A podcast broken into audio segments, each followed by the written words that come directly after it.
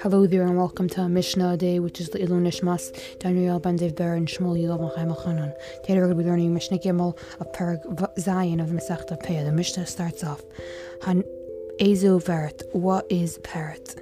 Hanil Shibber Sasabatsira, any, any grapes that fall down when he's harvesting the field. How here? If somebody was harvesting grapes at Akat as a Eshkal and he cut a cluster Huskach Bailim Nafash Miad La'arat if it got tangled in leaves and then it fell to the ground with Nifrat and then the grapes became separate. Harry who shall Babais goes to the Babais.